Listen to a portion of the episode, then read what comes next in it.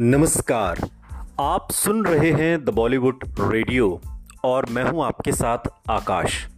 दोस्तों, आज के इस पॉडकास्ट में बात हेमा मालिनी की। साल उन्नीस सौ उनहत्तर में फ़िल्म जहाँ प्यार मिले के गाने में नस नस में अगन टूटे है, बदन एक गाना है इस फ़िल्म में। और इस गाने के रूप में हेमा मालिनी ने अपना पहला एक तरीके से काल्पनिक गाने वाला डांस किया। इससे पहले वो क्लासिकल डांस करती थी, जिसमें कथा होती थी, जिसमें तमाम वो मुद्राएँ होती थी। और वो इस गाने के मुखर बोल और उसके साथ प्रदर्शित किए जाने वाले लटके झटकों के कारण बहुत शर्मिंदगी का अनुभव कर रही थी। हेमा ने कभी इस तरीके का डांस किया नहीं था। और हमेशा की तरह उन्होंने चुपचाप रिहर्सल तो की, लेकिन गाने का जब शूट हुआ उसके समय, वो जो उसके डांस स्टेप थे, उसको वो अपनी तरह से ही प्रदर्शित कर रही थी। डायरेक्टर ने जो ड्रेस डिज़ाइनर थे, हेमा की एक तरीके से जो मादकता थी, उसको और उभारने के लिए उन्हें उजली साड़ी देने को कहा। यानी कि एक ऐसी साड़ी जिसमें बदन दिखाई दे, शरीर दिखाई दे। लेकिन हेमा मालिनी ने ये सुनिश्चित किया कि वो इसके नीचे एक स्किन के कलर का रंग वाला एक अस्तर भी इसमें लगाया जाए। बाद में उन्होंने अपने पूरे फिल्मी करियर में फिर ऐसा करना ही जारी रखा। कभी भी इस तरह की कोई साड़ी हो तो वो एक अस्तर ब्लाउज या उसमें अस्तर इस तरीके से पहनती थी। वो चाहते थे कि मैं घुटनों तक ऊँची छोटी साड़ी पहनूं, पर मुझे ये वाहियात लगा और मैंने बिना किसी से कुछ कहे साड़ी की लंबाई बढ़वा दी। मैं जानती थी कि इस गाने में कई तरह की हरकतें करनी होंगी और मैं सेट पर सबके सामने शर्मिंदा नहीं होना चाहती थी। बाद के दिनों हेमा ने एक इंटरव्यू के दौरान इस वाक्य को बताया। साल 1970 के दशक में यह काम प्रचलन था कि सभी बड़े सितारे ग्रुप डांसर्स के साथ ही रिहर्सल करते थे। और इसी ग्रुप में से कोई व्यक्ति, अभिनेता, अभिनेत्री की जगह ले लेता है और कलाकार उससे नृत्य की अदाएँ सीखते थे। मुझे ये सब एकदम नापसंद था। मुझे ये सोचकर भी घिन आती थी कि कोई बदबूदार सहायक मुझे पकड़कर खड़ा है। हालाँकि कभी किसी ने भी मर्यादा की सीमा का उल्लंघन नहीं किया, पर ये सारी प्रक्रिया में मुझे अंतरंगता थी और मैं सहज नहीं हो पाती थी।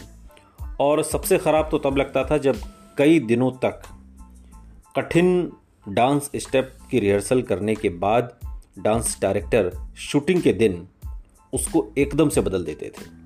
और लगभग सभी डांस डायरेक्टर ऐसा ही करते थे। वो अचानक से सिखाते कुछ थे, हम रिहर्सल कुछ और डांस की करते हैं। और बाद में बिल्कुल जब एन मौके पर करना होता था तो सारे स्टेप बदल जाते थे। हेमा मालिनी ने एक इंटरव्यू के दौरान इस बात का ज़िक्र किया। हेमा ने प्रख्यात dance director P L Raj, जिन्हें लोग सम्मान से राज मास्टर कहते थे, उनके साथ पहली बार साल 1970 में फ़िल्म अभिनेत्री में काम किया। वो इस फ़िल्म में एक शास्त्रीय नृत्यकी की भूमिका कर रही थी, जिसका वैज्ञानिक पति ये चाहता था कि उसकी पत्नी डांस के प्रति अपने प्रेम को भुला दे।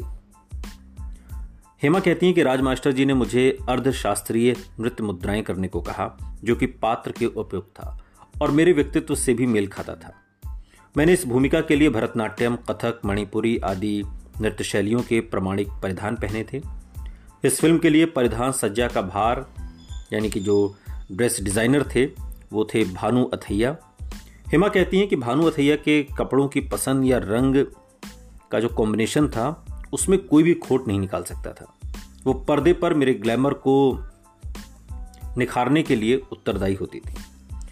महीन कशिदाकारी के किनारों वाली सिफॉन साड़ी और बिना बाजू वाला ब्लाउज एक तरीके से भानु अथैया की ही देन है। साथ ही मेरे बालों में अक्सर खोसा जाने वाला एक बड़ा सा फूल और कमर में खोसी गई साड़ी भी उन्हीं की कल्पना है। आने वाले सालों में हमने कई फ़िल्में साथ में की और ये सभी सौंदर्य परकता के मामलों में मेरे लिए ज्ञान प्राप्ति के अनुभव थे।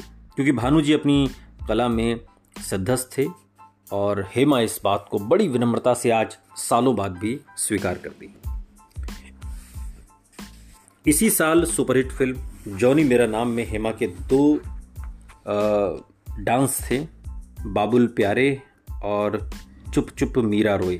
ये हेमा मालिनी पर फिल्माए गए थे और इसमें रोचक बात यह है कि इन दोनों ही गानों की शूटिंग एक ही समय पर हुई थी और हेमा कहती हैं कि इन, इस डांस में दर्शाई गई जो कारुणिक मनोदशा है, उनकी इस समय की वास्तविक मानसिक परिस्थितियों का भी एक तरीके से वो उदाहरण देती है, प्रतिबिंबित करती है। उनकी निजी ज़िंदगी धर्मेंद्र के प्रति उनके आकर्षण के कारण तनावों में उलझी हुई थी। वो पारिवारिक बंधनों को चुपचाप मानने वाली एक लड़की थी और इन बंधनों से उनका दम घुटता जा रहा था, जिसकी किसी को कोई खबर नहीं थी। हेमा के पास तो इतना निजी समय भी नहीं था कि वो खुलकर रो सके। वो घर पर कोई कोलाहल चाहती नहीं थी और न ही फ़िल्मों के सेट पर ज़्यादा नखरे दिखाना पसंद करती थी। सो आने जाने वाले, आने जाने अनजाने, उन्होंने इन्हीं भावनाओं को, इन्हीं दृश्यों को के माध्यम से अपनी जो वेदना है, जो तकलीफ़ है, उसे फ़िल्मों में व्यक्त किया। कई बार ऐसे क्षण आए जब ग्लिसरीन के साथ मिलकर असली आँसू भी बहे, लेकिन सौभाग्यवश शायद कैमरे के अलावा और किसी को इसकी कोई खबर नहीं थी। बाद के दिनों में हेमा मालिनी अपने इंटरव्यूज़ में ये राज खोलती हैं। दरअसल उन दिनों धर्मेंद्र के साथ उनकी शादी करने की खबरें चल रही थी।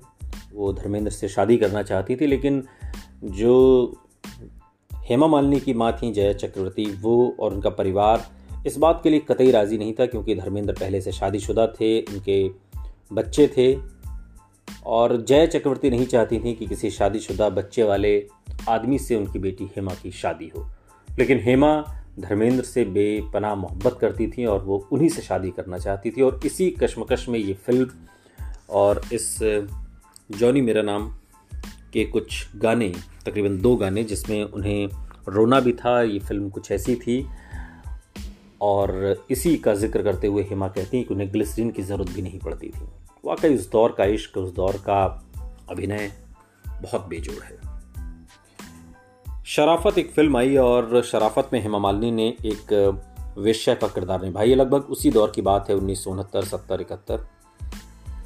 और इसके लिए उन्हें राजा रानी फ़िल्म एक थी, उस जैसा एक भड़कीला डांस करना था।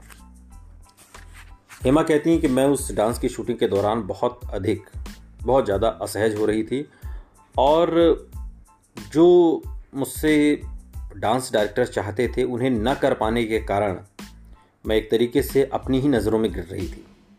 लेकिन इस गाने की लोकप्रियता पर इसका कोई भी नकारात्मक प्रभाव नहीं पड़ा। इस गाने, ये गाना इतना लोकप्रिय हुआ। थिएटर में इस गीत के डांस पर सिक्के बरस रहे थे, पर मैं इन सबसे कतई खुश नहीं थी। असल में तो मुझे इससे चिढ़ होती थी। परंतु किसी फ़िल्म में एक और उतना ही प्रसिद्ध गीत था, शराफत छोड़ दी मैंने। और जहाँ पर डांसर अपने सपनों से हार कर अपनी भावनाएँ डांस के माध्यम से इजहार उसका करती है।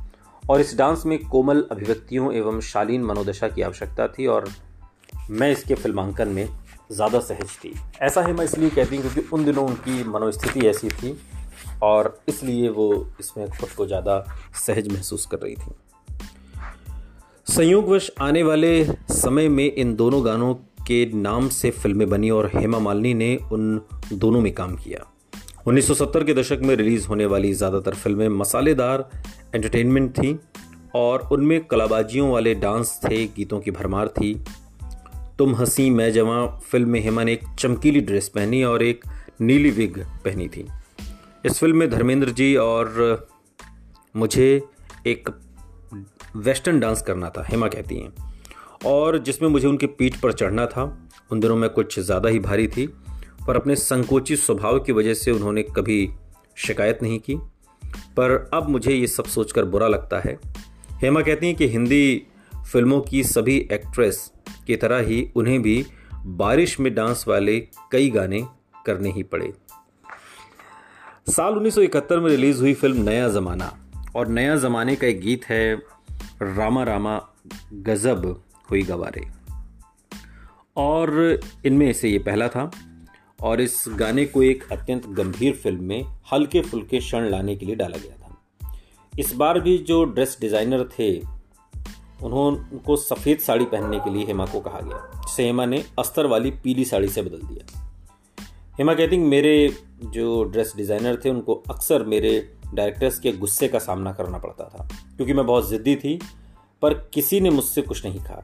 और मैं अपने मन का करती रही। और इस बात को कहते कहते उनके चेहरे पर एक विक्ट्री वाली जो मुस्कान होती है, वो आ जाती है।